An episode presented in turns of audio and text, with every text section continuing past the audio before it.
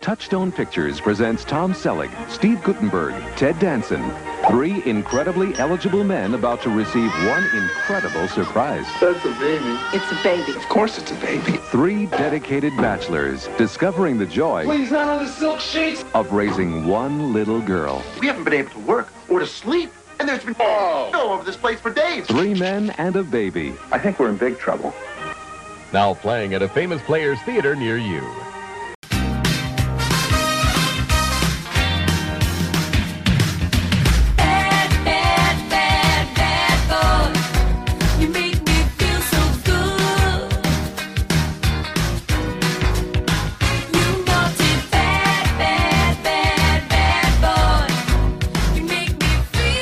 I'm glad we're doing. Community because Yeah.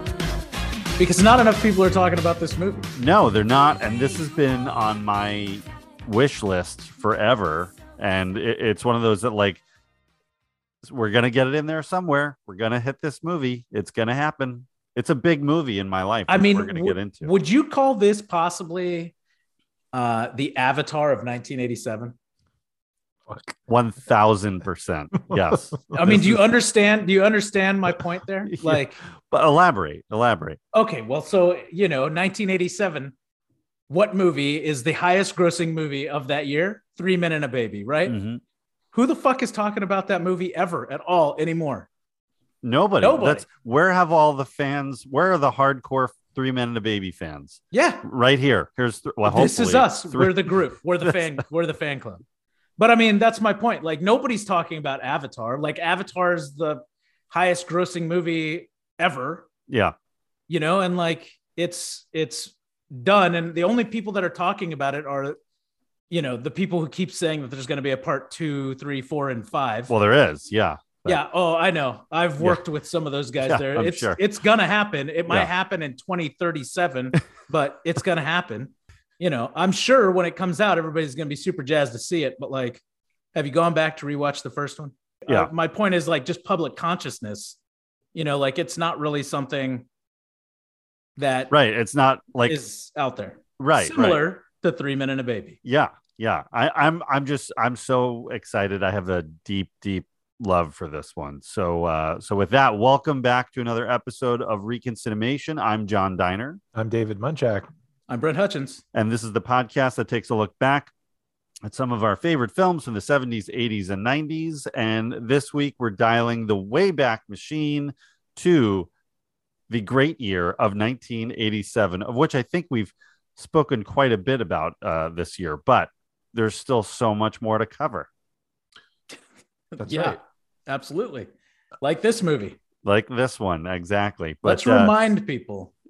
Exactly, we're bringing it back. We're bringing Yeah. we're bringing this back to the forefront, and we've had a very exciting year so far. We started it with with a very Newman New Year, and a look back at Paul Newman and some of his his uh, great works from his career. We looked at The Hustler, we looked at The Color of Money, and The Hudsucker Proxy. And and the great thing about that is that there's again still so much more to cover, so much more Newman to to go through. We've only gone through, I think, five Newman films. So uh, this is this is going to be this is going to be fantastic. But we're switching gears here as uh, we move into discussion about another actor who has is making his debut today. Who's excited?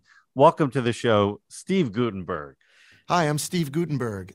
I've had a, a, a really wonderful career and some movies that luckily have become iconic and stay around for 30, 50, maybe a 100 years. That's Yeah. awesome. I'm Yeah. super excited that Steve Guttenberg is finally making the show. It's about damn time. Yeah, I mean, when you think about it, there's so many movies that fall into our wheelhouse here, and we just haven't hit them. But here we go. It's a, this is going to be a Guten classic. Yeah. I was going to say it's isn't it Ted Danson, but no, he was in Private Ryan. Is that right? Ted Uh, Danson was in was Private in Ryan. Private Ryan. That's you are right. correct. So, so second appearance by Mr. Ted Danson. Is I will first say it's- appearance by Tom Selleck. yeah, it's it's And the first- debut yeah. for Selleck, but And Selleck's uh, like the lead character of this movie. know, so like really. like let's not like make this all about no offense to Guttenberg, but it's it's it's a it's a trio, you know. Yeah. an It's ensemble. stacked. It's a stacked trio, especially Stacked. for 1987. I mean, Yeah. these guys were These are the biggest names in, in just in general. I mean, a- how- definitely coming from television. I mean, Guttenberg was had several hits uh, with the Police Academy franchise and and then Cocoon, right? and Short But- Circuit and Short like Circuit, they yeah. had done four Police Academy movies by this point. Yeah. Yeah, So would would you? So it's Guttenberg. So like of the trio, because obviously Ted Danson and Tom Selleck were huge television stars, but they hadn't really had too much of a history in film. I don't know if, I mean, Danson had some film work. Obviously, he was in Creep Not Show. much. Yeah, not yeah, much. but I mean, so. small parts here and there. Tom Selleck had done. He'd kind of made his way from from uh you know my uh magnum pi Yeah. to i mean i know he had done runaway right before this Yeah, yeah. He'd done But it was- Runaway. He'd done Lassiter, which is a movie I just saw. Um, you know, he so he'd been he'd made the attempt. yeah but, But- guttenberg was the big film star Yeah, for this movie Guttenberg. maybe not maybe not the biggest num- name but still the biggest film star in this in uh, when this movie came out right Yeah, if you look Or at the this movie. billing, it goes Selleck, Guttenberg, Danson. Yeah. So, you know, that shows that is sort of the order as far as movies go. Yeah, Mag uh, sorry, Magnum. Uh, Selleck hadn't hadn't really had that huge hit movie, you know, with him as the lead, but he had had a great success all through the 80s and was like one of the top TV stars. So that had enough street cred to give him top billing. Guttenberg was was definitely the movie star of the three with no real, I mean, a little bit, but not much TV experience. So, and then Danson sort of bringing up the rear there. Yeah. Who was also insanely popular. I mean, Cheers Yeah. was the the most popular sitcom on television for Yeah. For a significant significant amount of time. Yeah, you've So- got you've got the you've got the top like action drama TV star and the top com like sitcom comedy star. Yeah. Like in one movie. Like that's incredible. Yeah, this is a recipe for success right here. Yeah. I you mean- couldn't, you couldn't have an unknown in, as one of these guys, right? Like you th- this this works. I mean, you could have an unknown. They'd have to be extremely charming and just kicking it like just knocking it out of the park, but to have these guys to to, to lead to headline i mean it's what a what an idea whoever whoever fashioned this it's just Right. genius Well, the, the the recipe clearly is you take Magnum PI, you take Sam Malone, you take Carey Mahoney, you put them all in a pot, you mix it up, and the person mixing it is Spock. So Yeah. you just, I mean, Leonard got Nimoy. all bases covered. Yeah It's pretty brilliant. what I yes. mean, it's a it's a can't miss recipe. Yeah, But but hey, hold on. Before we've gotten a little bit ahead of ourselves, right? I think I think uh like we were saying, you know, it was a hugely popular movie uh in 1987, but nobody really talks about it. So what what is it even about? What I mean, let's David, give us the give us the the thirty second plot rundown. What what what happens in Three Men and a Baby? a bunch of uh N- new york uh yuppie jerks who are extremely successful and wealthy uh live together live a bachelor lifestyle um conquests uh abound for, with women. And uh but then they have to contend with a a the one woman the one girl they never saw coming which is a a baby left at their doorstep which uh ensued a bunch of hijinks about men taking care of babies. And um with a, a really odd action side plot that sort of uh, gives gives them excuse for something else to do.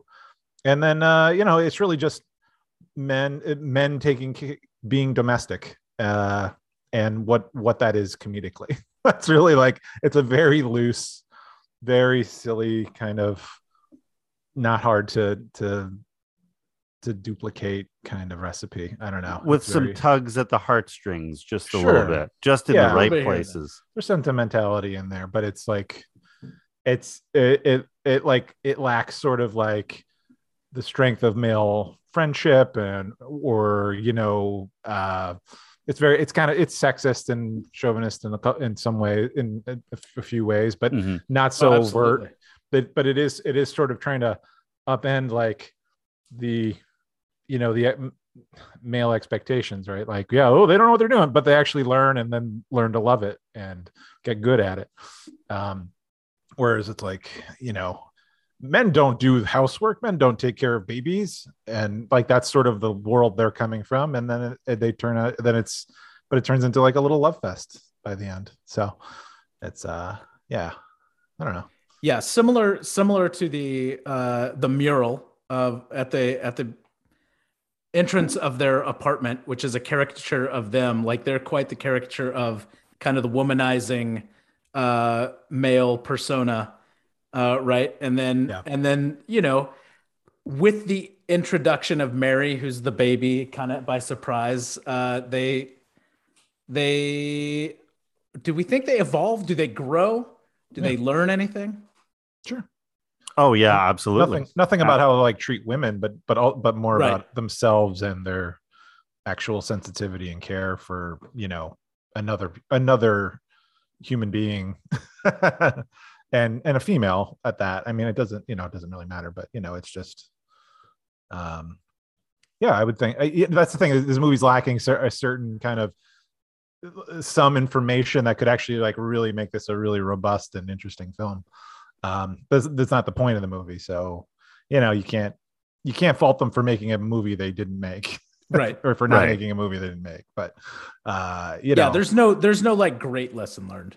It's just it's just kind of a good time. But yeah. uh but it, it does it, I, I feel like throughout the course of the movie it does kind of lessen kind of the severity of that really overtly womanizing opening you know the Mhm. beginning of the movie I, I hadn't seen it i mean i'm sure we're going to talk about when we first saw it here in a sec but We will. i hadn't i hadn't seen it in years yeah years and years, decades even. And I had for you know, you forget or or you grow, you mature, you evolve and and you go back and watch these things and you see them again for the first time in so much after so much time passing and it's like, "Whoa.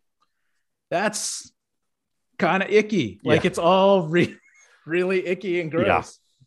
Yeah. You know, Well, and I mean it eh. sets up the movie and it's comedic and and funny, but like if you really dissect it and think about it, like it's like, ugh, I don't like these dudes at all. they're well, that guys- opening that was very that was very normalized for that time period. Yeah, absolutely. you absolutely. know i remember i remember vividly which we'll talk about in a minute uh, you know seeing it and thinking like uh, you know not thinking twice about what they were saying and how they were acting in that opening scene. Like oh yeah this is just this is just how guys are you know this is Yeah. how they behave. Yeah i mean it's it's definitely putting guys into a container that like you know essentially for the world of this movie this is what all guys do right? So but Right. it is about these three men. These three men i would never you know i have nothing in common with. Um but you know they're not it, it is it is and it's like yeah it's normalizing that but part of it is like is there really anything wrong with that too? Like depicting it in film is one is one thing like normalizing it making it the protagonist this way. But in general is someone living that lifestyle is there anything really wrong with that? I don't know.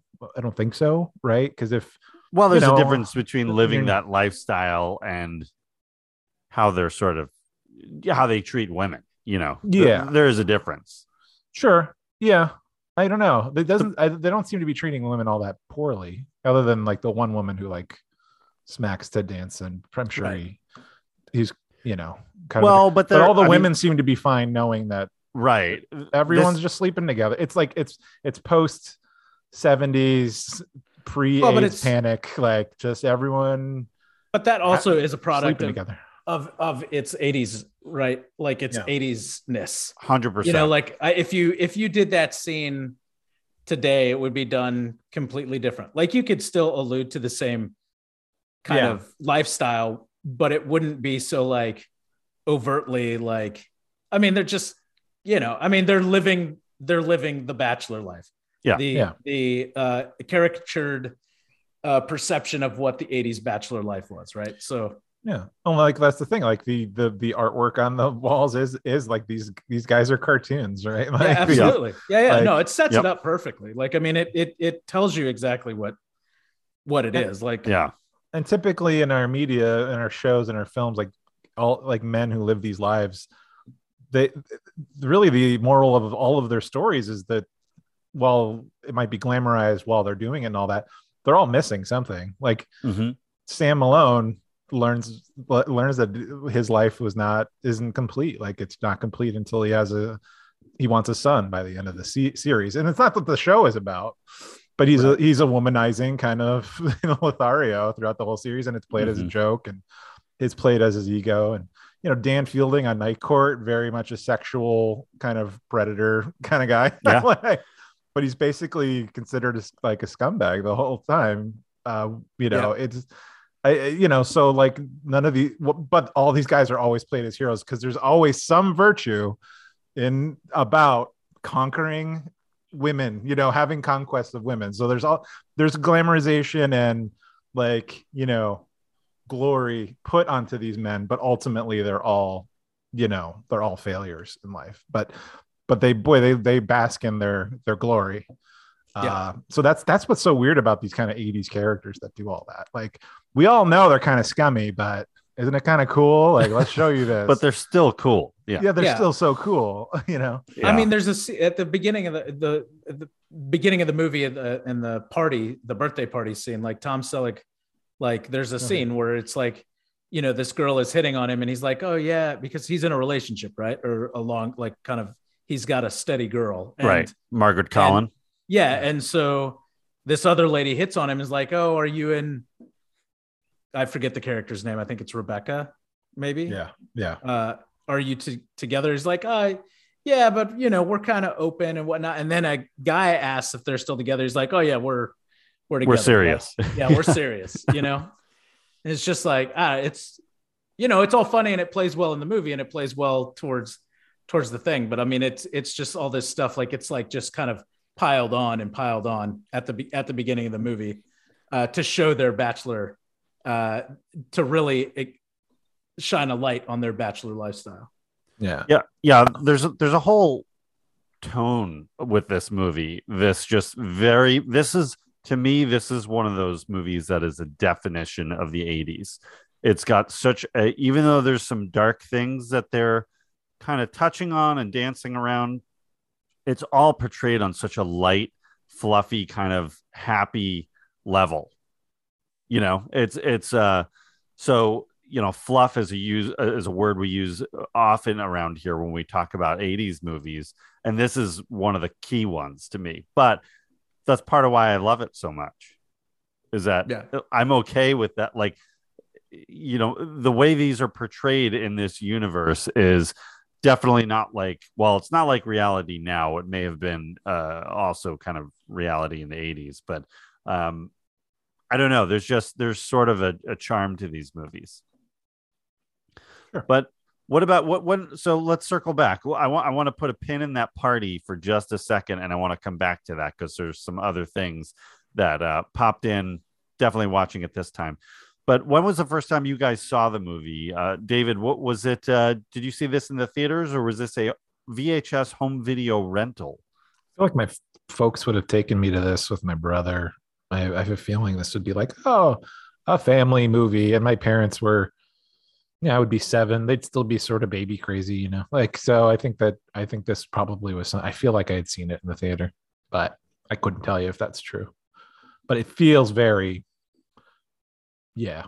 feels But- in that zone Yeah. So I'd seen it. And then I'm, I remember have sort of seeing it on HBO or cable in the years since. And then I probably actually haven't seen it in, I don't know, 25 years, like Ooh. 30 years. I mean, I don't know. Yeah. It's been a long time. exactly because because it has this is a movie that's sort of disappeared in a lot of ways i mean it's sitting there on disney plus so it's streamable it's accessible but it's not one that gets referenced talked about doesn't get talked about in other shows you know shows like community and and parks and rec and the office and those kind of things. Like there's no reference ever there's never a reference to this movie.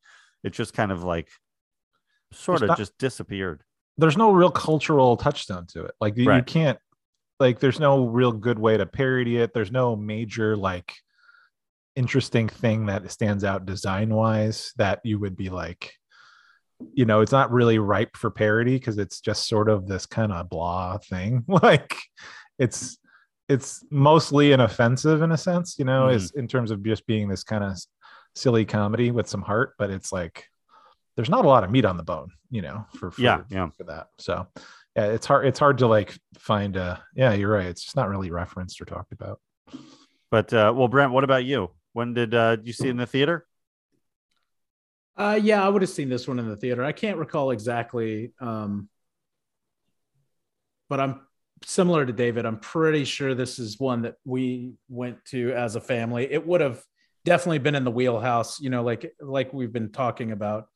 Um, you know, I mean, I was more of a Knight Rider kid, but just based on when Magnum PI released versus Knight Rider, but I knew who Tom Selleck was. Mhm. Obviously, my parents were into Magnum PI, you know, as a TV show, and you know, we watched Cheers religiously in our house. Like every every week, it was on. We watched it, and then when it went into syndication, we watched it every night. You know, I mean, like we Mhm. watched Cheers constantly, uh, and then you know, I think I've talked before on the podcast about Police Academy, but Police Academy is one of the very early R-rated movies that I saw with my dad, which obviously in retrospect is like, you know, there's there's a lot to unpack there, but Oh, yeah. like, but Steve Guttenberg, you know, between the Police Academy movies, which I was a big fan of growing up, uh, and Short Circuit, as you mentioned earlier, and and some of the other stuff, like he was he was a big presence in movies that I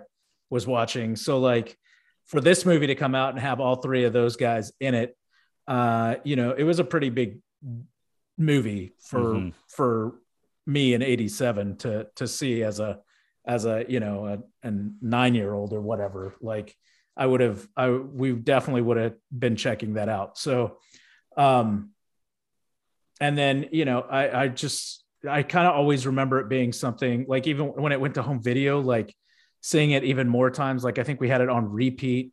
And then i don't know if i was the person that started the rumor that there was a ghost in in the one scene with with the kid or or not I think it was like you. sure feels like it was me but if not i was definitely there when uh at the early onset of that of that uh urban legend going around man because you know i uh i pointed it out to must have been a hundred different friends of mine when when they'd come over and we'd watch the movie and this was the time before like the internet and stuff you know so it's like Wait, it was? Oh yeah the internet didn't always exist boys and girls It didn't.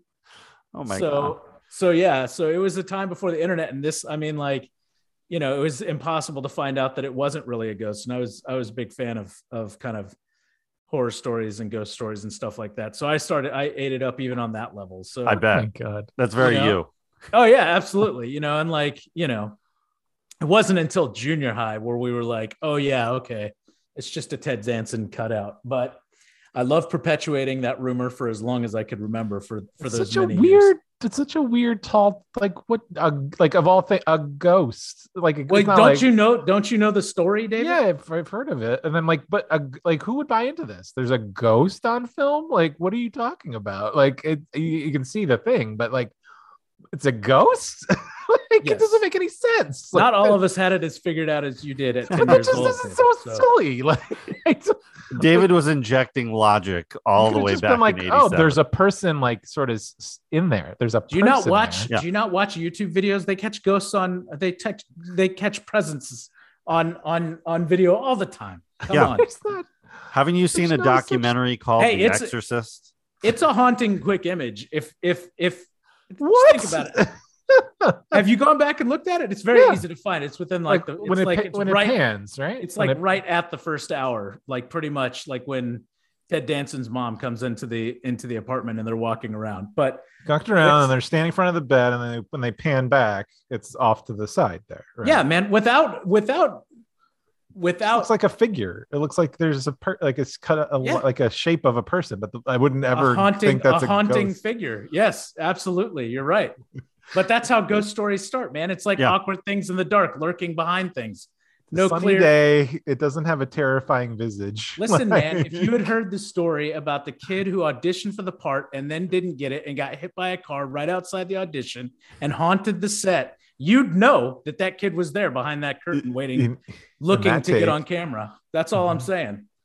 Because Um, if if I'm a ghost and I want to haunt people, it's definitely going to be the set of Three Men and a Baby that I'm. That's going to be my That's target. That's right. That's right. What kid was auditioning? There's no kids in the movie. Steve. No- You're with Steve. asking too many questions. These There's are, no- these are questions you don't ask in elementary school, man. Like you just go with it. You go, yeah, absolutely. like absolutely. you're you're you're you're responding as a as a 30 something year old man. I would have said that as a, a seven year old boy. I think. I understand. There's how how many how many millions of dollars did this movie rake in based on that rumor? Whew. on home A lo- video. A lot of video Lots. rentals. Yeah. a lot of videotapes. Let's Yeah. go to the Yeah. videotape. It was a whole second life after Yeah. after the initial release. Yeah, because that I, I I remember that coming out in like I feel like it was like the early 90s or maybe even as late as when the second movie came out, which we'll talk about later. I feel like it was around there. It wasn't like I honestly, when it yeah, I honestly feel out. like, yeah, I honestly feel like it came about because of people rewatching the first one before they saw the second. right, right, right. And they were It- like, wait a second, what's that strange image back there? And pause, pause then- the VHS. It's a VHS tape on a CRTV monitor, and Yeah. it, you basically your imagination. It's like looking at a cloud. then like, oh, absolutely, oh, it's it just looks- letting it your looks like imagination run wild. It's just letting your imagination run wild. yeah. You know, Well, so like it was the- fun. Sure, a go. I just this just a ghost. Like that's what gets me. It's like I could. I almost Yeah. could have bought the the Wizard of Oz. The crew member hangs himself at the at the, Yeah. the far end of that Well, because it's also And- kind of a and it weird and- shape. When it was like, "Hey, look at this! Someone's hanging themselves. They're gonna hang themselves." And you look, and it does look like a swinging. Yes, But it it's like, oh, does. no, it's supposed to be like a turkey or something. Like it's a clearly a bird or some sort of talking like about Wizard of Oz. yeah, yeah. So it's certainly like I was prompted, like someone was like, Yeah, no, someone hangs themselves in the end of the scene and kept it in. like, okay, show me. And I kind of get it. I'm like, oh, that kind Yeah. of looks like that, but that's not that. like, like it's it but just you but that's the beauty of the imagination right like you can let your imagination Yeah, point in yeah, any yeah. direction you allow it so yeah, you know for a kid who is big into ghost stories and yeah, big yeah. into things like that like dude i'm eating it up i'm like yeah that's awesome you know That's like cool. holy cow super cool We should- in this movie. We should have a side cast of Brent's rumor mill. Oh And it's yeah. all yeah, yeah. it's gonna It's turn all- into like extra soon. yeah uh it would be great i'd listen Yeah. um I would I I would would be the I'd be the only one, but hey, I'd whatever. produce it. But um So yeah, I it, saw this movie a lot as a kid. I don't recall the exact uh, first time, but it certainly would have been at the theater with the family, mhm. without without a doubt. I uh I this this movie is we've talked about it before on this show, my grandma collection. So that was a series of movies that I saw either in the theater or at home with uh, my grandmother, RIP. And we just like, you know, we were very close. And she would take me to see sometimes movies maybe you shouldn't take a little kid to see. Like we would see super violent things like Rambo 3. We saw um Your grandma Uh, rules, dude. Delta Force 2, Avenging Force, which we've covered here. You can check out in the archives at www.reconcinimation.com. Uh, but also, you know, some family fare. We saw Like Father, Like Son. We saw Benji the Hunted. Uh, Godfather 3, that's a family film. Um, and Three Men and a Baby is sort of, I don't know, to me, that's like, that's like the number one entry in the grandma collection. I remember it so vividly going to the Whitestone Cinema, getting my sweet tarts, and just loving like every minute of this movie. Oh. Um, yeah, it was uh, it was a good, good, good memories, and and uh, I I saw it in the theater and I I loved it. Like I, I actually didn't see it that often. I never bought it on home video for whatever reason, but uh, it always held a special place in my heart, and uh, I just like that that that apartment. Like I wanted to live in that apartment. Like I thought these guys lived who like the didn't? coolest life. Yeah, that apartment was awesome. It had a pool room, like a pool, like a billiards room. Yeah, It had some kind of sports room with all all the basketball games on videotape Yeah. all That the all the. Three- games. and three way too small TVs to have three TVs for in a room. I was yeah, that that room was like what is this what is this universe that they live in like how like how enormous that's got to be a penthouse apartment yeah. although it wasn't supposed to be right was it No, it is. It's, uh, the It is, elevator yeah. goes to the. it is peak. okay all right Yeah. so that makes I mean, sense they're all three. They're all three uh, successful, young, well, youngish. well That's kind late of 30s, late 30s, Well- well, like mid to late 30s. It's So- funny, like I think so. Tom Selleck, eh, real age is like forty, when or forty-two. Ted Danson is forty, and Steve Guttenberg's twenty-nine. Oh, So like, there's there's a bit of an age gap between between Goot and and the rest of the guys, Yeah. but I think they're all supposed to be in that kind of like mid thirties range. Yes, Goot yeah. plays old. He plays old. yeah I was does. shocked to find out he was 29 when he made this movie. yeah I was like, really? I'm shocked to hear it right now He's he's got to be 35. No, he was 29. but So- Selleck was his character uh Peter is a successful architect right Right. So okay, I buy it. He's got a lot of money. Okay, he can live in that penthouse. Uh, Steve Guttenberg's character is a successful cartoon artist, right? yeah, is he that the- created a comic strip. Yeah. Comic strip, Comic that strip, clearly yeah. has like a, a national like Right. following. So he's Right. Rich off that merchandising. Right. like a Heathcliff type. Yeah, yeah. Yeah. Yeah. Exactly. Okay, so he's all right. I buy it. Okay, they live there. Ted Danson, his character Jack seems like he's an out of work, or or not out of work actor, but definitely an actor who a, more of a struggling actor. That that you know a day player kind of actor, a commercial actor. They're not going to be pulling in massive amounts of money.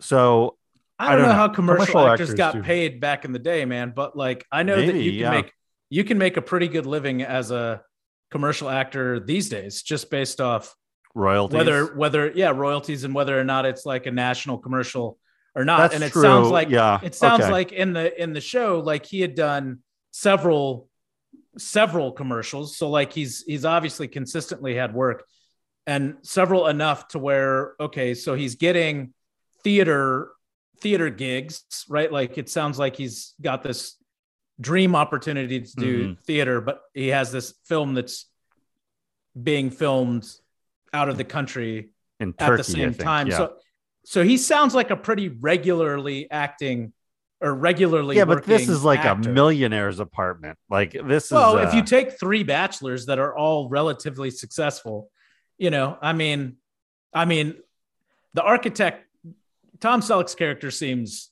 highly successful. Like- yeah, he's like, yeah. no, I mean, he's building skyrise buildings Yeah, for in New York. whatever city is this New York? Supposed well, to be it's New York. supposed to be New York. Yeah, like you know, I mean, Yeah. he's he's obviously s- successful.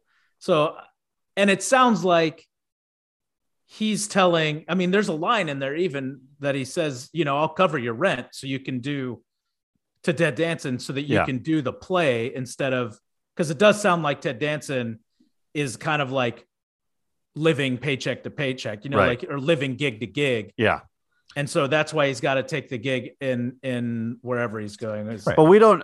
We never really find out the backstory of how these guys became friends, why they're living together. No, it doesn't really idea. matter. But Yeah. uh, you know, maybe maybe there should be a prequel set in 1979. Maybe maybe David, you should write that. It's called Three Men. Yeah, three men. Three men and an apartment. There was. It was called Three Amigos.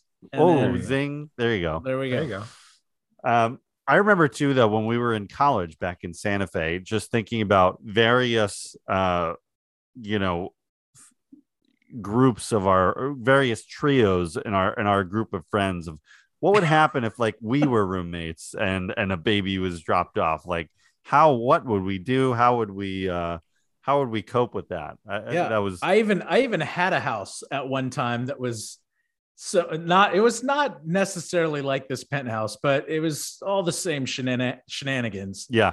Except and there were four of us. Yeah. But yeah, That that fourth roommate, I'm not sure how that would have gone with a baby in the house. Well, who are we considering the fourth roommate? Is it Mr. J- Jake Patton or Nope. Mr. Poe Miller? That one. Yeah. Poe, I I mean Poe was great. He was oftentimes the inspiration between all all the shenanigans that happened in the house. Yeah. Yeah. So I always I always thought about what would what would that be like? And then, you know, the most most of us are all fathers now. So we've we've kind of learned in, in a different way. But Yeah, I'd say no matter I, they they probably handled it much better than than younger people would have. They Uh, yeah. at least were set up enough to be able to afford to get all the stuff they needed Sure. immediately. To, they would they they knew they needed food and diapers and Yeah. you know the basics. So yeah, exactly. Um Why But- didn't she leave any supplies behind? Like what? Like she was taking care of a baby. Like why would? Oh you yeah, we shouldn't formula? we shouldn't we shouldn't get too far. Just down annoyed, the like- rabbit hole. makes a big deal of a bassinet, like like- or whatever you the basket that she's in. It's not even a. It Yeah. did, you know what? It like that did that always bothered me. It bothered me so much that how could how could she just drop this baby off without a person, not even handing the baby to a person, just leaving leaving her there. What if they're all on Well, it's- vacation? Well, Right. it's in, it's interesting. It's interesting that you bring that up because this is based off a French movie called uh, well the the English translation is Three Men and a Cradle, Right. and in in in the American version, Three Men and a Baby, like they gear it so that you know the baby. Tom Selleck finds the baby when he's coming back from jogging, so you can make the the connection that okay, so maybe he's only gone for an hour. You know, like Right. they left the baby there Sure. for she left the baby there and maybe right after he went to go jogging he's But how going does she know that? for an hour sure sure sure sure absolutely you can ask that question I think she Uh, was she was spying on them, making sure they were home. Yeah She, she did Maybe. all this work, all this leg work. She showed up at the party the night before. Yeah. No one no one noticed her. in the french version the guys wake up in the morning and find the baby on their doorstep and it's like that baby could have been sitting there all night like it could Yeah. have been hours like sitting on the doorstep you know so that's like a conscious decision that they made when they made this movie is to change it so that the baby was there when he got back from jogging so that didn't seem like the baby had been there for too much time uh, compared to like the french version where it was god knows how long I use a tape from the diaper, I'll tape it up. I'm an architect, for Christ's sakes. I build 50 story skyscrapers, I assemble cities of the future. I can certainly put together a goddamn diaper. Take it easy, kid. All right? point. Let, let's talk about the French film for a minute. So it was made. I, you know, I'm terrible at pronunciation, so we're just going to call it Three Men in a Cradle. Like, yeah that's said. why I, that's why i Yeah. didn't even try it so sorry Uh, for especially all our French. french listeners Not, not, not good here. But uh, it wa it was released, I think, two years prior to this one. So this Yep. this remake got put into development very quickly after that film came out. But there is basically the same things happen in that film. But there is some stylistic differences. There's a tone difference. There's, you know, they struggle a lot more. It's a little bit more serious once the baby comes into the picture. Um, they have to deal with their jobs and not going to their jobs rather than bringing the baby. It doesn't have that like super kind of happy undertone where they finally figure it out and they're having a great time with the baby. Like they're just exhausted and tired and sort of, you know, once once the mother comes back in the picture and takes the baby away, they just kind of stay depressed and don't really come out of it. And then they reunite and it's like not really a big happy reunion. Like they just are kind of like I don't know they've kind of like lost their emotions by that point. Uh, they're the women in the film and their friends are in, in Three Men and a Baby. Like everybody loves the baby, right? Right. Every time Yeah. they they go out in those wonderful montages, which we're going to talk about. yeah they're all they're all like very welcoming of the baby they all want to be supportive like the lady the the the apartment manager's like if you ever need any help just let me know yeah, the police detective is like cooing at the baby like everybody loves the baby yeah. Who but in the a French baby? film, yeah, who, Yeah. who doesn't love a baby? The uh the French film, they all all the friends are just turned off by it. Their girlfriends are, you know, don't want any part of it. So they like everybody sort of abandons them. yeah And it's it's a, just a little bit of a, a darker edge. And as far as the drug storyline goes, it was kind of a surprise that they brought that storyline over into the three men and a baby, but but they did, and then definitely expounded on it. In the French film, it's sort of they like end up just helping move the drugs along to the the you know the drug dealers and then just walk away and there's no tur kind of there's no finalizing that storyline like that's it they just kind of made it happen and then moved on Yeah, but I mean, this is America where it's all like Beverly Hills Cop and all your action, all your action movies are driven by by you know the drug underworld and yada yada. So they had to spice it up and make it a little bit more 80s action centric uh, by by you know making it a little bit more dramatic, but overly unnecessary.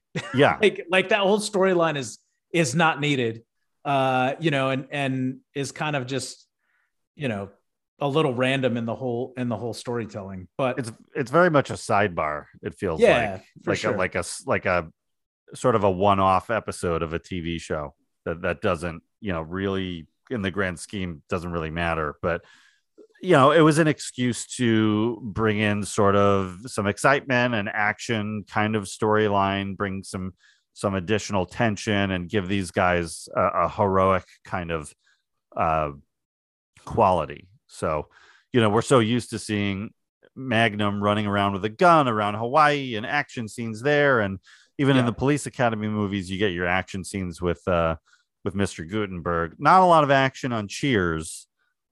No am i right david? Not much. did i miss those episodes with the shootouts in the in the bar Not a lot of guns and cheers. yeah. Oh let me ask if you guys had to pick pick one thing off the top of your head cheers magnum police academy. David go. Cheers. brent? Cheers. Magnum.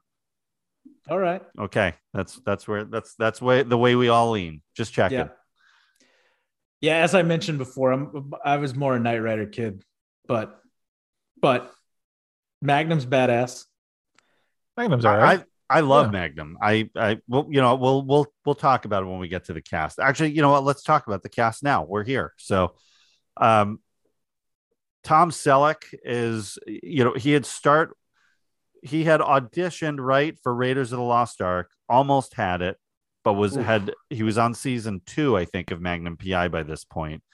Um Magnum PI was a spin-off of I believe the Rockford Files uh, or if it's not the Rockford Files, it's one of those 70s cop shows. But uh, he spins off and goes from 1979 to 1988, one of the top shows uh, on TV in the 80s.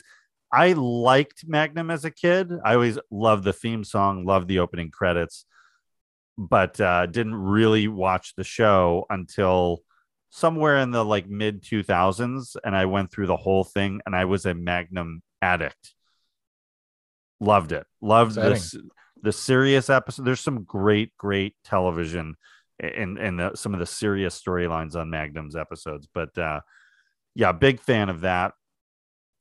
What's the story with cheers? Where are we? So 1987 is is like i think the second to last season for magnum. Where does this fall in the scope of cheers for ted danson? It's basically half the midway point of the 11 seasons, I believe. Mhm. Yeah. what was it 82 Season- to 93 was that the run for cheers Yeah, I believe that's right. some somewhere around that Yeah. So we're almost yeah, we're almost at the mid midway point, I think. Cheers So- was one of those shows where, where like everyone was watching it, right? Yeah, by that point, you know, it, yeah, it, it, its first season, it wasn't much to write home about, but then it kind of got a summer renewal, and then the second season started blowing up, and then it was just a hit for years after that. So, um, kind of like how Friends did. Like Friends Mhm. was like kind of a middling show, and then it over the summer became huge, and then became a like just a main a staple of NBC.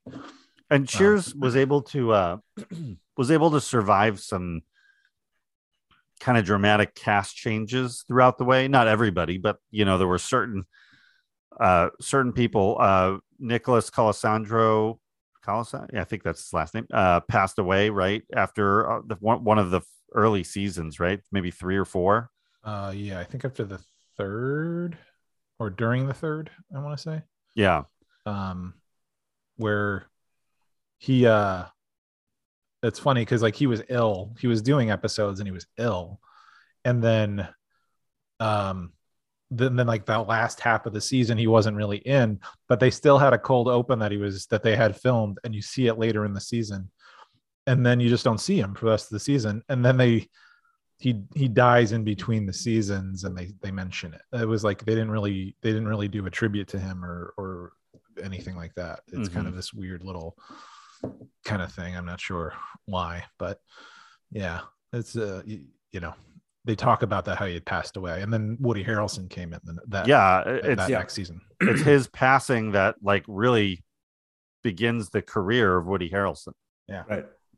And it's so it's God watching old Cheers episodes now. It's so funny to see Woody uh, just in that kind of role. He's Oh yeah. he's Yeah. he's so different now, and it feels like he's been around forever. And he is also one of those guys that doesn't age. No. but I, I'll always see Woody Harrelson as as Woody. Like it, even in all It's the stuff he impossible not to. Yeah. Like he's he will always be the farm boy Yeah. from Indiana. Like uh, I just adore him. I adore him in that role. Even like Ted- and like yeah, I can, but I don't. I I can enjoy whatever he does. So like when I saw White Men Can't Jump, like he was great in that, and like all the other stuff he does. He does after post Cheers. It's like I can still enjoy it, but I, my brain's always gonna just connect the dot like all the time. I think Uh, of Cheers at least at some point during watching a Woody Harrelson performance, like during uh True Detective or whatever. Yeah. Like it was like like he's still Woody. In fact, all of his That's characters funny. are Woody. Yeah. Well, when I was a little when I was a little kid, I used to think that he was Woody Allen.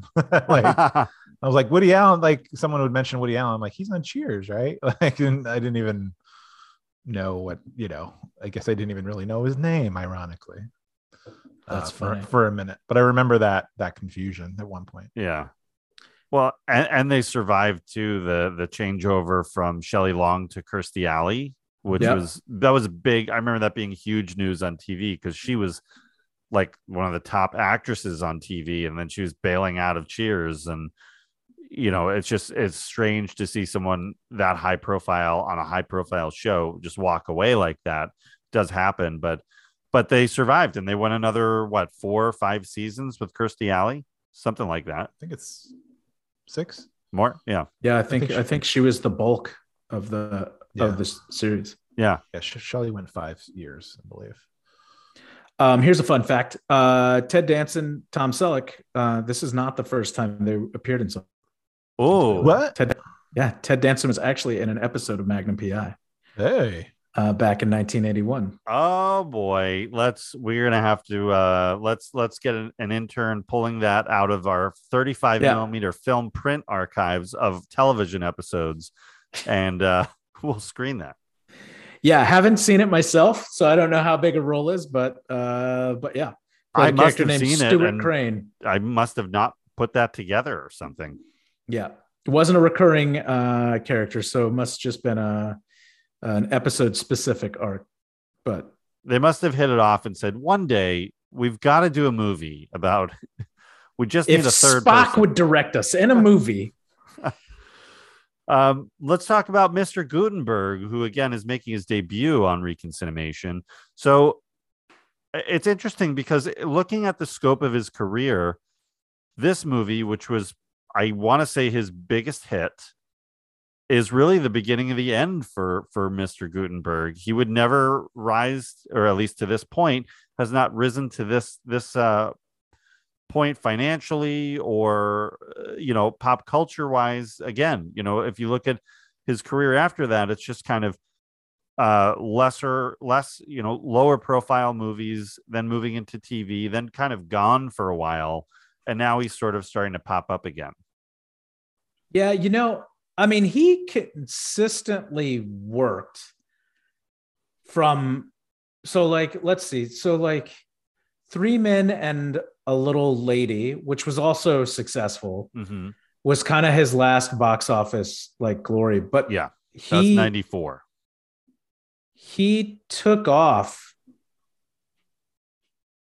a big chunk of time basically from like 91 until until 94 i think he did three movies again in 94 but he was dealing with i think he got a divorce in that time something like in 91 so he did a movie in 1990 i forget the name of it but um you know, he did he did get a divorce in that time, and I'm wondering if he just, you know, like he was super popular and he had Yeah. been like really successful, and it was kind of meteoric, you know, like he just kind of went from being this goofy dude on a police, uh, kind of spoof movie to, um, you know, like he had a lot of Well, hits, like well, kind of well- one after the other between Short Circuit, Cocoon, and all those. I mean, and a and a ton of misses too. Like he wasn't all Sure. hits.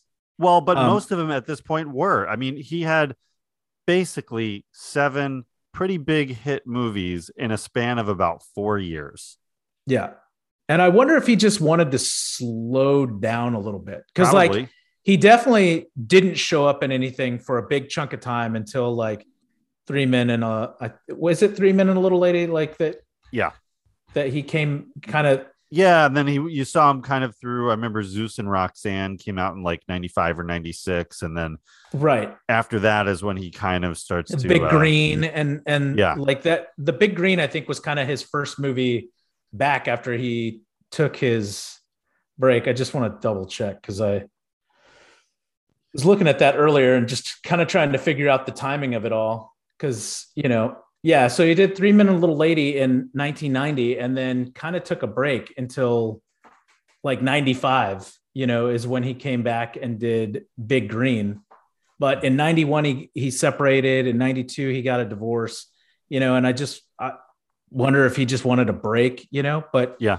but when he did come back, the things that he came back with, it, obviously he had lost momentum and, you know, like he just was never able to kind of like pick it back up. But when you Mhm. say something like, you know, he was never able to kind of rise to that, that fame again. Like, I mean, if you look at it, like Tom Selleck also like kind of, you know, like had some gaps until he came back in Friends and Friends mhm. like kind of brought him back to popularity. And Ted Danson, I mean, I, he's always been more, I think, the TV series guy, right? for sure. Like, yeah. Yeah. He did. I think Decker was another one. Be- that he Becker, was- yeah, Becker, Becker, kind of yeah. gone through the. It was like Cheers, and then Becker, and then you know, there's been a couple of other shows, but then The Good Place most The recently. Good Place. and- Shout out Will Harper. yeah, Will Um, Harper, our buddy.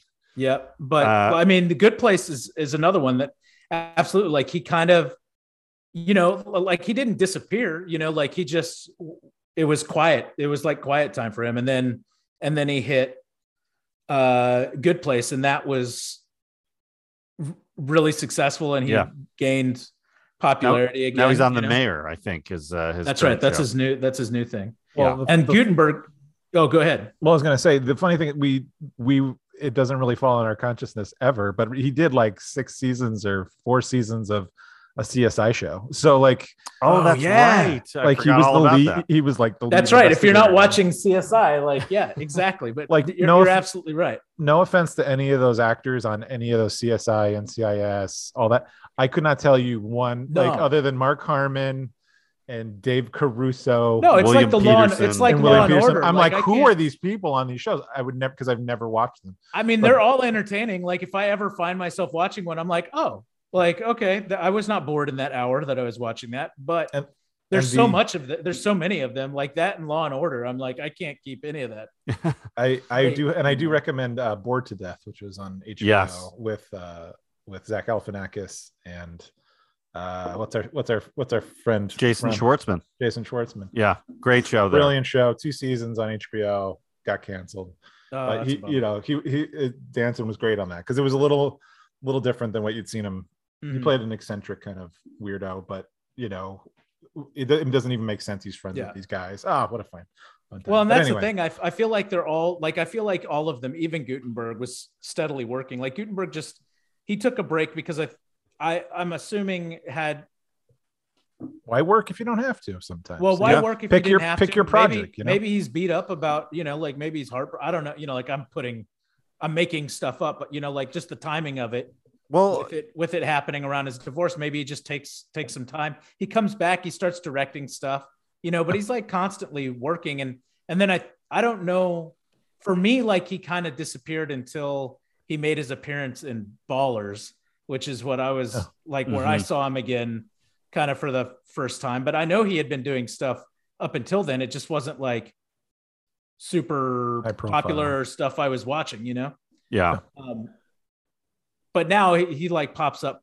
I think he's popping up in more like more work that I see him in Mhm. kind of more regularly. Well, well, now they're all, you know, more seasoned, older, you know, distinguished looking uh guys. Selleck is, you know, on, on another yet another hit TV show with Blue Bloods, and then Danson's Yeah. had still having great success. He's got like a reinvigorated career late, you know, later on in, in this stage of his career. And Guttenberg does I follow him on Instagram and Twitter, and he does daily, like inspirational, motivational, uh, little quick little snippets every day. So Yeah. it's Love it's very Goot. cute. but uh, you know, we're we're leaving out one very important piece of the puzzle here with uh, Mr. Leonard Nimoy, who was Yeah. the really the creative force sort of driving and shaping this movie. And honestly, like letting I, I think part of what makes a great director uh, is that letting your actors like just be and and letting them have their energy and not changing it you know letting these guys just kind of we see some in some of the montages them just kind of goofing around because they had that camaraderie and just like letting that happen and not over directing it and really making too I much mean- of these characters Who do you bring into that situation? You've got you've got a very very successful and popular film actor. You've got like we mentioned the the two most popular TV actors in existence right now in their in their you know genres. Who do you bring in? Oh, bring in Spock. Like Well, but but look at it from the perspective of 1987. That guy is coming off of yes, obviously Spock, big, you know, always will be known as Spock. Right, but he's he's got the experience of dealing with both like successful movie, Yeah. successful TV, dealing with successful talent like lead talent ego. Like I mean, he's just like I think it's kind of brilliant. Yeah, it is, and and creatively speaking, this is sort of the peak of his career because he really. Let's look at the Star Trek movies. I don't know if everyone here is a Star Trek fan. David, I'm pretty sure you are, right? Yeah, yeah. So, I mean, I don't hate him. so Star Trek one, obviously, the show ends in, Okay, in the, I hate the- that one. towards the you know end of the 60s it gets a kind of finds new life on syndication in the in the 70s a brief attempt is made to bring it back as a series again which quickly morphs into what became star trek the motion picture in 1979 Yeah. Now that movie- stand that movie. very different tone The rest of the movies, okay, not the rest of the movies, but that one is tough. yeah very me. different tone for that one and when they come around to kind of revamping it for star trek 2 leonard nimoy kind of steps in a little bit eh, creatively and and what you know bringing more to the the the other characters like sulu and chekov and scotty and uhura and making them a bigger part of it and just kind of spreading the love a little bit more and just generally was involved with the writing process and changing the tone of those movies and make it hit more of a broader audience. You're talking Wrath of Khan. Talking Wrath of Khan. Yeah. Love Huge hit. That that is what really that movie is what sparks everything after that. That's what gave life to next gen and and everything that came after. So uh and then Search for Spock. Right, which would be so he showed his creativity with Star Trek 2, steps in the director's chair for Star Trek 3, The Search for Spock, and then Star Trek 4, The Voyage Home, which If is you- comedy. which is a comedy. Like when you look at 4, it you can absolutely see why they would have picked him to direct this movie. Yeah. Because 4 is a fish out of water story. They go back in time as Star Trek you know, shows often do. Goes back into time. Where are you going to go? 1986, San Francisco, of course. Exactly. Yeah. You got to find We George and Gracie, whales. the whales. Yeah, the We need whale. whales. Uh, but it's a whole fish out of water story where they're all wandering around San Francisco. They kind of split up into pairs, and just seeing them interact with with the the present day characters, it's hilarious. It, it's really legit funny. As a kid, it was my favorite Star Trek movie. It's the most successful Star Trek movie. It's Yeah. I believe I'd have to double check that, but definitely even since What's that? Well, maybe Even- not with the newer ones, but Yeah, okay. you know, for a long time that was like the number one movie. It's a huge hit. I think it's one of the top movies of '86. Yeah. So, uh, you know, showing he had those comedic chops uh, was was what really opened the door for this, and I think he did a fantastic job here. Um, you, you would not suspect it. You wouldn't expect him to be able to like really nail. Suddenly, he's doing '80s montages, but he does them great. I don't even know if in 87, I mean, was I don't think, you know, they didn't really promote directors as much as they do now, right? Like Right. in 87, you know, I mean, maybe Spielberg, maybe Sure. There was know, a There handful. were, there were a handful. Coppola, But I don't- you know, I, do- I I seriously doubt anybody was like they didn't really like put a whole bunch of marketing behind Leonard Nimoy as the director for this movie. no, When I when when I was watching it, I, and I until researching for for the podcast, like I I don't know if I knew it and forgot it or I had no idea at all, but I was like super jazzed to see his name as the director yeah. Well, when I was they- watching the credits. I was they like, probably oh, they probably couldn't because they at the time you know he was always dealing with the i am spock i am not spock you know that Mhm, that mhm. being typecast as spock and right. and so i think they wanted to just keep it nice and separate and not you know don't make people think of star trek don't make people think of spock and and all of that just keep these things separate let him just direct the movie he doesn't have to market it he doesn't have to be a part of that let the guys market it and Yeah. and there you go. um, yeah, so great job by Nimoy. And really, I know he did direct after this, but you know, this was, I think, the last big feature that he would do. Um, and and I, it seemed like by we got by the time we get to the 90s, he's already starting to kind of wind down his career a little. You know, wasn't making that many appearances, uh, but he would appear here and there. Um, great episode when he does join in uh, Star Trek: The Next Generation. I'll, uh, I think that's a two-part episode. Fantastic storyline. But anyway, uh, there's some other there's some other actors in this movie and some very sort of surprising faces that I caught watching this that I are essentially extras, really. But um, right. but uh, we'll start with Nancy Travis, the two two of the uh, two of the lead women in the film, Nancy Travis and Margaret Colin. Margaret Colin uh, that is returning to the show. We last spoke about her on Independence Day. So if you haven't Oh, heard that hmm. episode, check that out in the archives at reconciliation.com. Who, who was she in ID4? She was uh, Jeff Goldblum's. Remember the total Oh, package? Jeff right. Goldblum, his his ex-wife. The total Oh wow. goldblum We got to get the the package. We got to get the total package back on the show. It's been a bit Yeah, for him too. It's been a minute. Yeah. Uh, so her storyline with Tom Selleck was interesting. That this kind of on and off kind of. I think it was the first time I remember seeing sort of an what an open relationship is. That they're just they're seeing each other. They're not dating, and it does seem like at points each of them does want more from the other. My microphone just fell, and I caught it. Oh. I think she did a doodle. Your turn to change her. I'll give you a thousand dollars if you'll do it. it feels like you know at different points in the film that each of them wants more from the other in their relationship so but at that moment it's like the other one can't give it Yeah. so Yeah. you know you're you not ready to commit.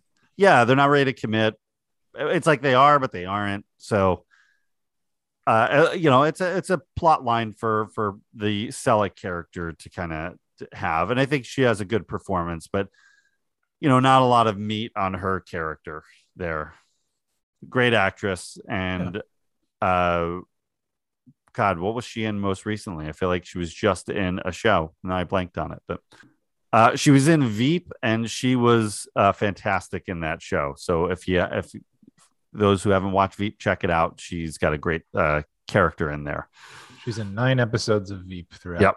the seven seasons. she's like a super hard edge uh sort of like the today show kind of talk show host Oh, that's right. That's yeah right. Yeah, she's really good. Uh, Nancy Travis, who's a, a TV veteran and a, a great actress who was in So I Married an Axe Murder, is a personal favorite of mine. I think this is Yeah. the first time I we, we saw her, and I remember thinking for the longest time that that I thought she was Brit. I thought she was British, Right. Yeah. Yep. but um, She is not. She's from New York. So let's talk about the Sylvia character. Not a, a, you know, really doesn't come in the picture. She's sort of a presence that is felt, but not a character we actually see till the last quarter of the movie, really. Right. How do you feel about her? I, I like, I, I never was able to fathom, you know, how.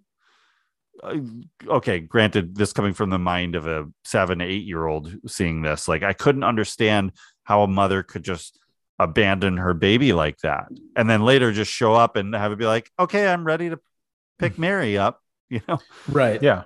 She kind of committed a crime, I think, by dropping the baby off. yeah I think. Yeah. It's Uh, it's a it's another one of those very uh 80s sweep it under the rug kind of let's not focus too much on it situations. But yeah, I mean Yeah. if you if you do put it under a microscope, it's a bit appalling. yeah Um the whole the whole the whole deal.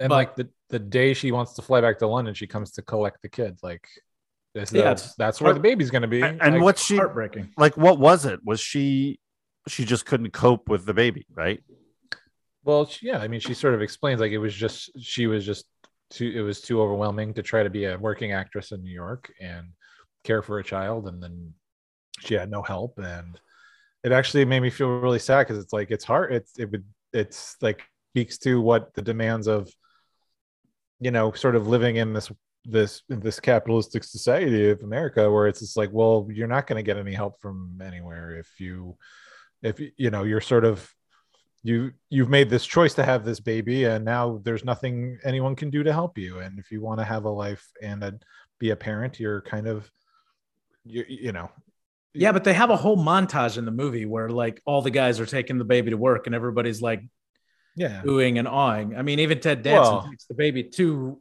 because guys to can because guys don't take care of babies. So like huh this is kind of okay he's taking care of the Yeah. kid. Like it's permissible. Yeah. Whereas like if a woman brought a baby into the workplace it's like what are you doing? You're supposed to be a mom at home kind of thing. And uh Yeah. i mean it's it's very flimsy. I'm not saying it's justified but it's uh you know everyone gets overwhelmed i mean Mhm. Yeah, I mean, it seems in line with you know, it's kind of this kind of I don't know, I don't know if it's anti-feminism or not, but it's you know like similar to Mr. Mom and, and yeah these other movies that that show men doing out of norm. Uh, you Mhm. know, Uncle Buck is another one. You know, Yeah. like Right, kind of yeah. parenting, where you know it's historically kind of a female, uh, female oriented deal. You know, yeah well it, yeah it's it's it's not i wouldn't say it's anti-feminism Yeah. but it's definitely a sort of reaction to it right? you know it's written by a man directed by a man about men starring men you know it's Right. uh so like Hollywood needed any more of that, but you know, I mean, it's like kind Right. of weird that that that is kind of a driving factor behind behind all this. I mean, like, I mean, and men can do it their own way right men Right. can have it all although it was three of them right like again if it was yeah, I think I think the point is it was hard enough for them to do it, but like so it's under they they understand why like it would be hard for a single mom in New York City.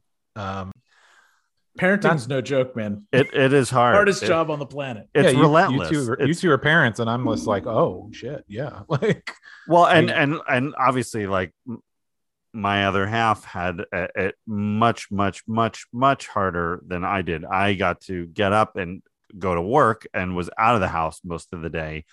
So you know, she's on her own and having to deal with it. And it's it's hard. It's it's extremely hard. And, and yeah, hardest job. there kudos is. to all the moms out there who uh who do a great job and All the- sacrifice so much to to give to their families. Man, I think about those like single mom, like single working moms, and I'm like, I don't even how in the world could Yeah. that even I mean, they're absolute beasts. You Yeah. know, like they are superhuman. but here in in the film so the french film takes a, a, a closer look at like the, the hardships of raising you know of of handling a baby but the this film is like it's hard for a little while and then they figure it out. And then, They like, find their rhythm. and then it is good times and fun. They're you know playing catch with the bottle and it's like just some the montages are so entertaining there that um, you kind of look past the reality of it. It's like oh you're just on board with them. Yeah. This isn't real life this is just now they're on easy street with this This movie loves montages. There's a Yeah. lot of montages in this. And the, you know what? They're amazing. And I love, I'm a sucker for an 80s montage. And this is, I think, three really, really great ones. So you get your, you get your, your bad boy uh, with uh, Gloria Estefan and Miami Sound Machine. Just, Yep. I mean, amazing band there. But um, with that opening sort of sequence that we see them in their pre, uh, their life, their lives pre-marry, pre baby, and then we get the montage of once they sort of figure it out and they're taking Mary to work and they're just they're at the park and and and wherever they go, all the women are kind of fawning all over the baby. And then uh, where's our so that and that's uh, Daddy's Girl by Peter Cetera, formerly from Chicago. And then do we get one at the end? Or are there only two? I thought there was a third one somewhere, but Those are the two that stick out. In, yeah, those are the two. So yeah, uh, just really, really well done. It's uh, you know comparable to the to the Rocky uh, montages. yes, hundred percent. But um, just circling back to two faces that popped out Couple- watching it this time. Couple blink and you'll miss them faces. Yeah. So who caught Dave Foley from The Kids in the Hall? Man, I know he's in it, and I Oh, still missed I him. missed him. He's in the grocery store when Tom Selleck goes to the grocery store to get baby food. Uh huh. he asks like a, a stock boy, you know, like where the the baby, you know, what what aisle it's in, and Was he- he the stock boy? he's the stock boy. Yeah. Oh shit! I didn't put that together. So there's Yeah. your first hint that this is not shot in New York City because he is very much a Canadian uh, comedic actor, and this is ro- just before I think Kids in the Hall took off. Right. But uh, Where was it? It was shot in Toronto, right? Did we yes, say this was shot yeah. in Toronto, not New York. Yeah. Well, that's Uh, good and- but go ahead. Oh, Who else? And then Colin Quinn, yeah. Yeah. Another comedian- blink and miss him. Yeah, is it what uh, like at the hot dog stand or something? Yeah. Uh, yeah, some kind of or vendor. the or the newsstand that sells. News, yeah, yeah. And then uh, Mario Joyner, who's an '80s comedian who was driving the taxi. Um, Oh yeah. Oh, right, host- that's right. Yeah. He hosted a. I think his biggest thing was hosting a, the half-hour comedy hour on MTV in the '80s. Um, That's right. But that's what it made me thought. Like maybe they shot some scenes in New York because like Colin Quinn was definitely a New York guy. Colin although, Quinn's for sure New York. but- although the the trip up to Toronto isn't far, so No. maybe it's just like get these guys to go up to. Toronto. well, I, I think Probably that- all the same agent. I think some certain exterior shots were New York, and that may have been one of them. maybe yeah. But uh, the rest were it was definitely Toronto for New York. Yeah, yeah, the skyscraper stuff. Mhm. Yeah. I can like there's buildings, but that is that New York. They're not New York buildings. but luckily, it was like kind of foggy-ish, I think, Yeah. or it wasn't quite pleasant to. to Um, you got to figure, but like, so if they only used one set of twins, how how many how many minutes of screen time or how many minutes of shooting? Let's say 15. just per baby. So that means they had to rehearse the shit out of these scenes, make sure they were down, had them down. Then okay, fly in the babies, let's do it. And Yep. if you get it, you get it. Yep. so I mean, there had to be some short days.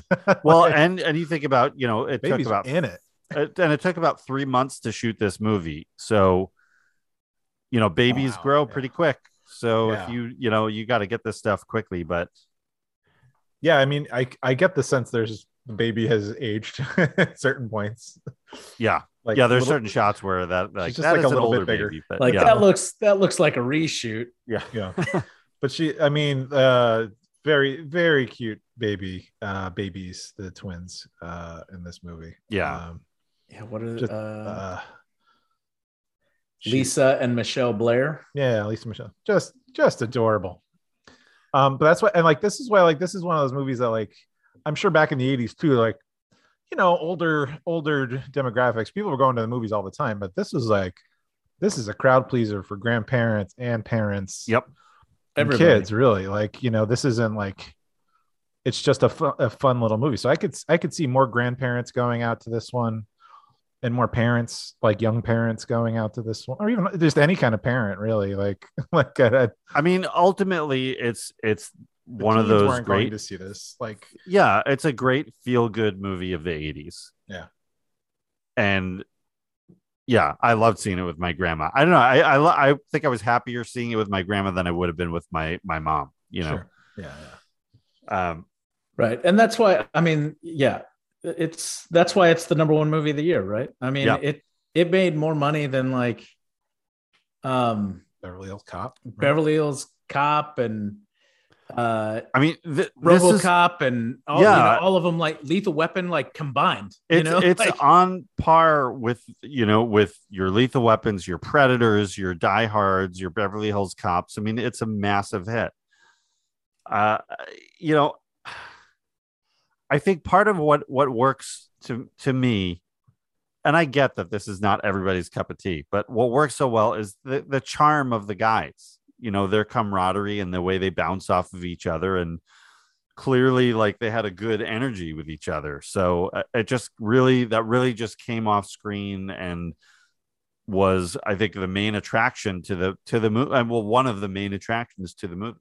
Yeah absolutely i'm i'm 100% like like yeah that's this is a unique this is a unique one like right? Just like you were saying brent it's like no one talks about this movie. We talked about how it's not really in the consciousness. It's not right. reference pop culture wise. It's not a considered you know there's just but it boy it was for its time it was this just this this flash in the pan success with known quantities. Like i, I it's fascinating Well, and the thing is, is going back and rewatching it, like it's still watchable. You know what I mean? Like 100% yeah it's entertaining. Like it's, you know, I mean, it's not something that it's fine but the thing is it's like it's basically fine like there's nothing that's too overtly funny or amazing set piece or too clever or like that like it's it's very it's all very good it's all fine but it's very middle of the road like without like but again the charm of the actors just sell it like hard Yeah. like it, it- they're just it's everything's elevated by how good they are just uh, together and showing their sensitive sides uh, and all that like Yeah. right. it's it's just a, it's such a unique thing um Well, and what's uh you know just thinking about it, what is another something else that comes out in 1987 that is about men raising children? Another hit.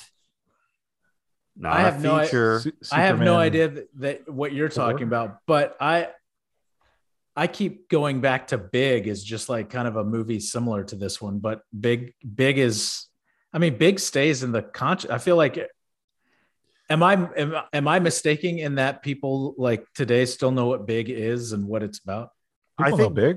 Big. has more of a in the grand scheme had more of an impact than Three Men and a Baby. Yeah. Yeah. But they're very similar in tone. right. Yeah. But uh you know what I was referring to was was Full House. Oh yeah. oh oh yeah tv land yeah, Yeah. absolutely full house comes out this this year like it's out a couple months bef- probably before this movie premiered like in the fall season i think Yeah. So which and it's i it's oddly it's oddly s- eerily similar like to this movie yeah. where th- three men who who end up all living together to raise one person's like uh, three daughters uh, together. So it's this, again another fish out of water thing where Mhm. and the character archetypes are basically the same. Like, Right. Right. Um, and as we're speaking of this, it's uh uh, as as of this recording, it it has not been very long, but we had found out that uh, Bob Saget had passed away um last night, and uh and uh so that's kind of this it's it's kind of this odd coincidence that inevitably we would talk about Full House, but uh, you know Bob Saget headlined a monster hit, The Full House, like ratings juggernaut, like Yeah. uh, back in the 80s. TGIF. I mean, everybody was tuning in on Friday. to it led. T- didn't it lead TGIF? yeah, Probably. it's- Yeah. It was eight o'clock, Full House, eight thirty, Family Matters, and I don't remember what the others Th- were. there but- was a there was a nascent uh, version of TGIF, I think, with like Mr. Belvedere in there. Oh, yeah. somewhere, like in its last season. But, um, but like Full House became an '80s staple uh, when made made household names out of John, uh, John Stamos, Bob Saget, Dave Coulier to a lesser extent. I mean, but still like, and uh, well, Mary Kate and Ashley Olsen. Mary Kay and Ashley Olsen, yeah, like just who became their own, who became Their moguls. own economy. yeah.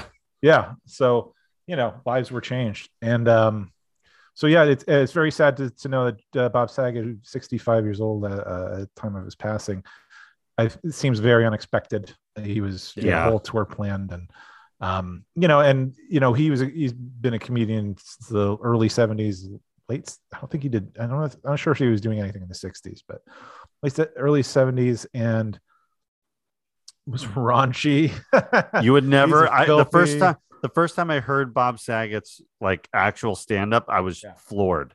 Mhm. That the polar opposite of of Danny Tanner. Yeah, and Danny Tanner is so cheesy. Like the way he performed it's just and he and you know he hosted America's Funniest Home Video, so he was TV. He was America's like TV dad, like for a new generation, like Yeah. for for younger kids for like, 15 years or something. Yeah, so you know Bob Saget was a, a mainstay for for for a lot for an entire generation of of TV watchers. Um, comedically, you know, and Yeah. he was, and he leaned into what what they wanted, right? Like he leaned into doing the silly voices on those videos.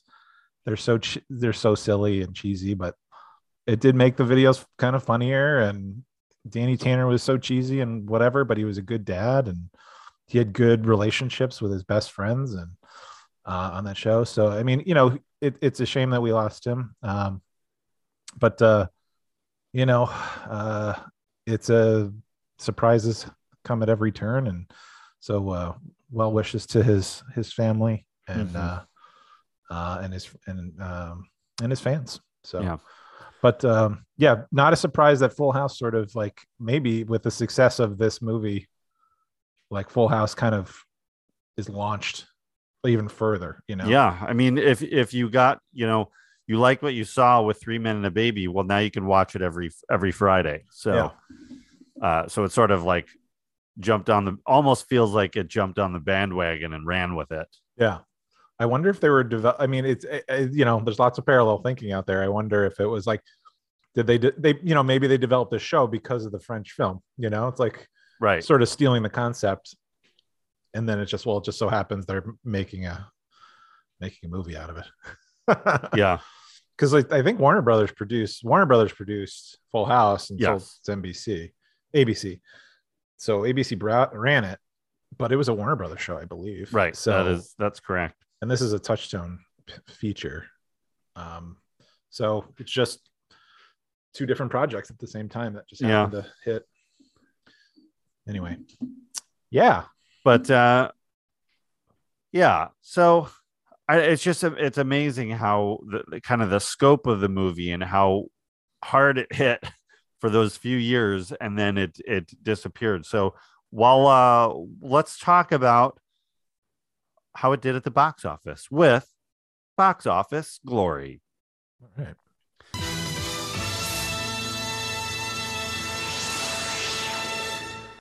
So the film shot in Toronto from April to June of 1987. So it uh, had a pretty short turnaround in post production. It the budget for it was only 11 million dollars. Can you believe that? I would have expected it to be higher. How'd they get Magnum for that little? Uh, Magnum and Sam Malone. Come on, Yeah, although Goot. and the Goot. although back then, like uh, I don't think anyone was making. I mean, for you'd have, obviously they made more than they would have on a TV salary, like their TV salaries, but maybe They weren't making millions, for a millions. t- even if they were Yeah. TV stars, that they're still not making like the biggest money. Well, look, you know, most of the movie takes place. Most of it takes place in one set Yeah. with just true. a couple of actors. So that's true. you know that's it's not an expensive movie production wise That's a good point. so that's a good point. So there's that. probably a, a nice healthy paycheck in there. yeah But uh, it opens November 25th, 1987, against a movie we covered here. You can check it out in the archives at reconciliation.com Planes, Trains, and Automobiles. Hmm. Mhm. Uh, and guess which won that battle? Three Men and a Baby. Three Men and a Baby It debuts at number one. It has a $10.3 million opening weekend. It ends up with a hundred, 167 million domestic run, a worldwide total of two hundred and forty million dollars. That is crap. incredible. Like That's a I mean, huge, huge number. that's a monster hit. That is like on par with I don't know Return of the Jedi, but like all the biggest hits of the 80s. It's right up there. Yeah. I mean, uh, that's a big hit today's standards. Like, I mean, Yeah. that's for a comedy. And, Like, and and when you look at that budget, it's like okay, with marketing, they were at what 20 million dollars. you know, yeah, yeah. like that is that's forever money for these guys right there. That's Steve Guttenberg not having to work again. yeah, yeah. yeah. No. But he did to make But- the sequel. Sure did. Uh, before we get there, it ended up number one of 1987, ahead of Fatal Attraction and Beverly Hills Cop 2. Uh, also, just That's you know, bananas. huge films, huge. So you could say the Goot beat Eddie Murphy at the box office. He did. He did. Sure did. You can say it. It would be a fact. Um, there was a sequel which we referenced called Three Men and a Little Lady that came out in 1994. Didn't quite have uh, the magic of of this one. It's a it's a cute film. It doesn't quite have the charm though. It I don't know if Leonard Nimoy does not come back to direct, and I'm I was always curious why he didn't, and if he had, how it would have turned out, Yeah. because it just was the right mix with the the four of them uh, at, at the head of it, and without one piece of that, it's like it's just something's missing. So, It, ca- that came out in 1990, though. You said 94. oh, was it? I thought was it ninety? I thought it was. I thought it was later than that. Okay, No, just a couple of years later. so yeah, so right away they kind of turned pretty much turned right around on it. Yeah. But doesn't Yep. Selleck have his uh his sort of mid '90s hair in that? That kind of uh he changed his hairstyle. I haven't seen that movie in a while. I couldn't tell you. All right. Well, it's it's the it's like the other. He's got like two hairstyles. This would be the other hairstyle. But um there's uh I always wanted I always wanted that third part and they've talked about it. They've there's been rumors about it for I don't know, the probably the past 20 years that there's going to be three men three men and a grandbaby. Like where Or three. where I think that? I think they were legit gonna make one. It's three men and a bride was was one that well, they we're were past that now.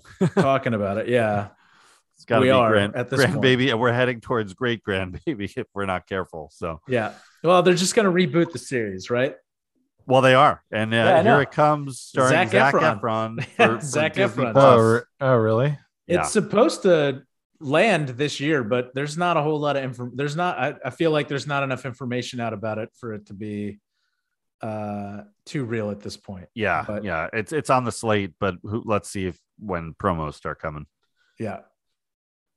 So, you know, overall though, I I just I have so much love for this film. Maybe it's because of when I saw it with my grandmother, maybe that's that's a piece of it, but.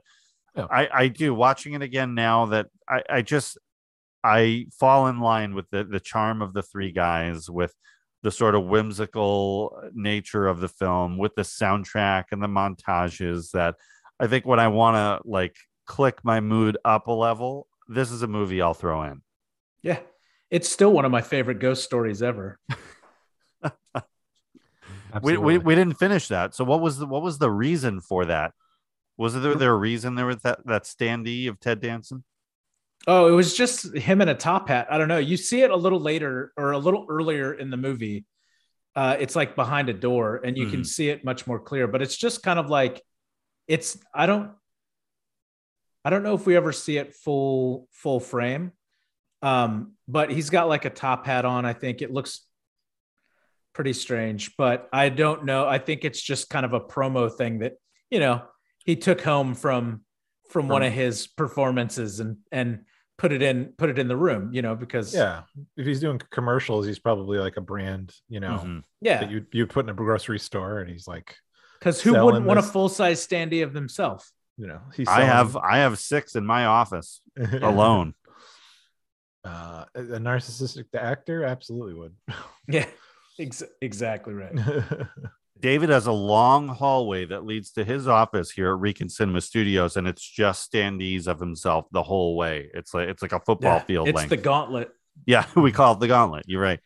What happens is you walk down that hallway, and then uh, David is actually in there, posed like one of the standees, and he will he'll get you. if you're not careful, he'll get you. They're all they're all a single frame of of an action. So if you quick if you ran if you run quick enough, the looks like strobe lights going, something. like Yeah. it's yeah, It looks like I'm doing something. it's terrifying. The uh the uh you know the the the staff when they're trying to deliver mail in the morning have a real hard time getting to your office. It's Yeah. frightening on purpose. Um yeah, so let's let's uh let's rank this on our new Reconcina scale. We're changing it again. Okay, One what's one, the new rule? one to five. One to What? five. What? One to Wh- wh- five, Kurt yeah. Russells, or one to five? What, what, why are we doing one to five? How many babies would you would you Oh rank my this god, one to five babies.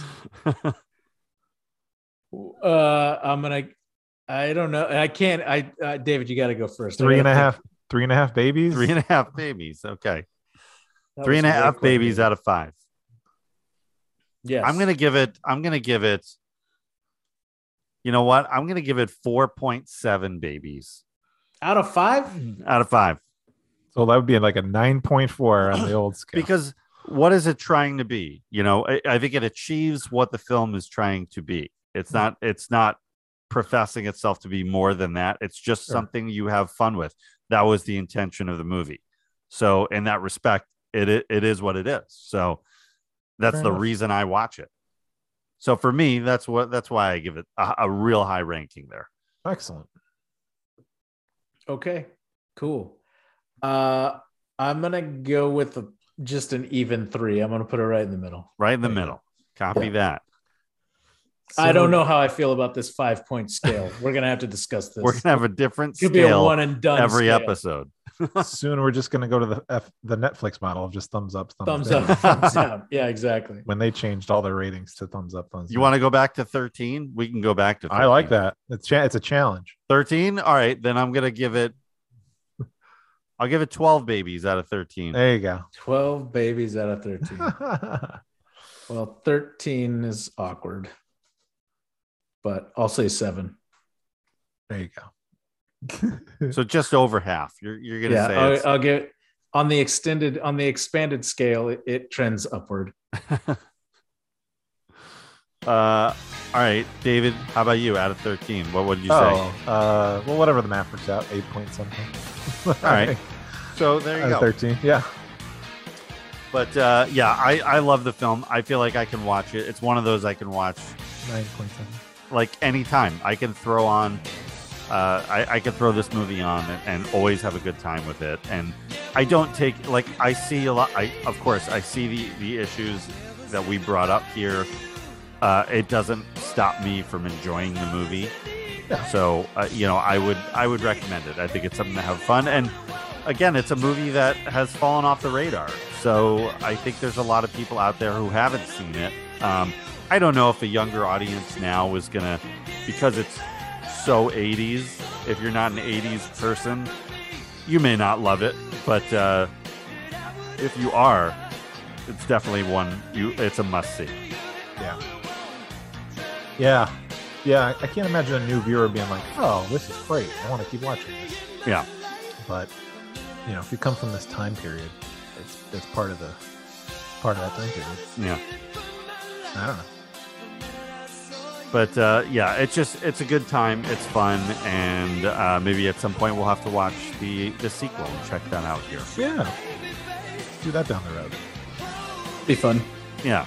All right, we'll mark it. We got to get more Guttenberg. Uh, we should we have Steve Guttenberg September? Is that something we can we can t- bat that idea around? There's there's plenty to do there. We we you know Cocoon is one we should look at. Is he in Cocoon too? The Return. Yes. Yeah. Okay. All right. There's that one. There's Short Circuit and and of course Police Academy, which huh, that's uh that's gonna be a tough one. But We should do August, like a Guttenberg summer. I don't know. a, Oh god. a Guten Summer, A Guten. the Guten Summer Spectacular.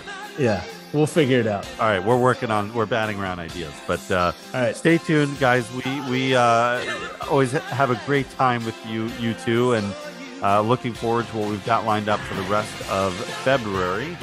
And uh, I think it's going to be a fun month here. Of course, you can find us on our social media. We're at Reconciliation Podcast on Twitter and Instagram, and uh, check out our archives at reconciliation.com.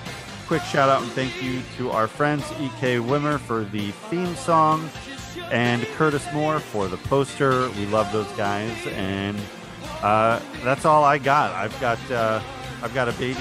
You know, someone just dropped a baby off outside in the hallway. Uh, we, we should probably take a look Oh, at yeah. that. I'll take care of that. Yeah, go take care of that. But uh, I don't know what I'm doing. where's I need I need the soundtrack here. Where's where's Gloria Estefan? Um, we'll see you guys next time on Reconciliation. Take care. Bye now.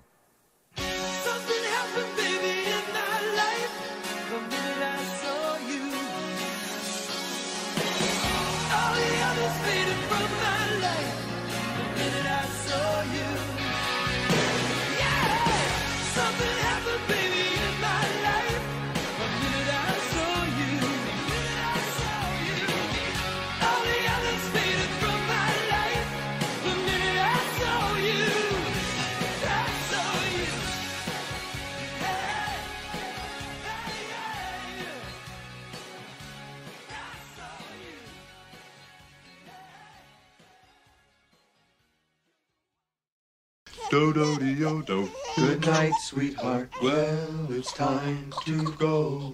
Do do de yo do. Good night, sweetheart. Well, it's time to go. Do do do do. I hate to leave you, but I really must say, good night, sweetheart. Good night. Well, it's three o'clock in the morning. Baby, I just can't treat you right. Well, I hate to leave you, baby. I don't mean maybe, because I love you so. Bo do do de yo do do. Good night, sweetheart. Well, it's time to go. Do do do do. Good night, sweetheart. Well, it's time to go. Do do do do. I hate to leave you, but I really must say. Good night, sweetheart. Good night. Wow.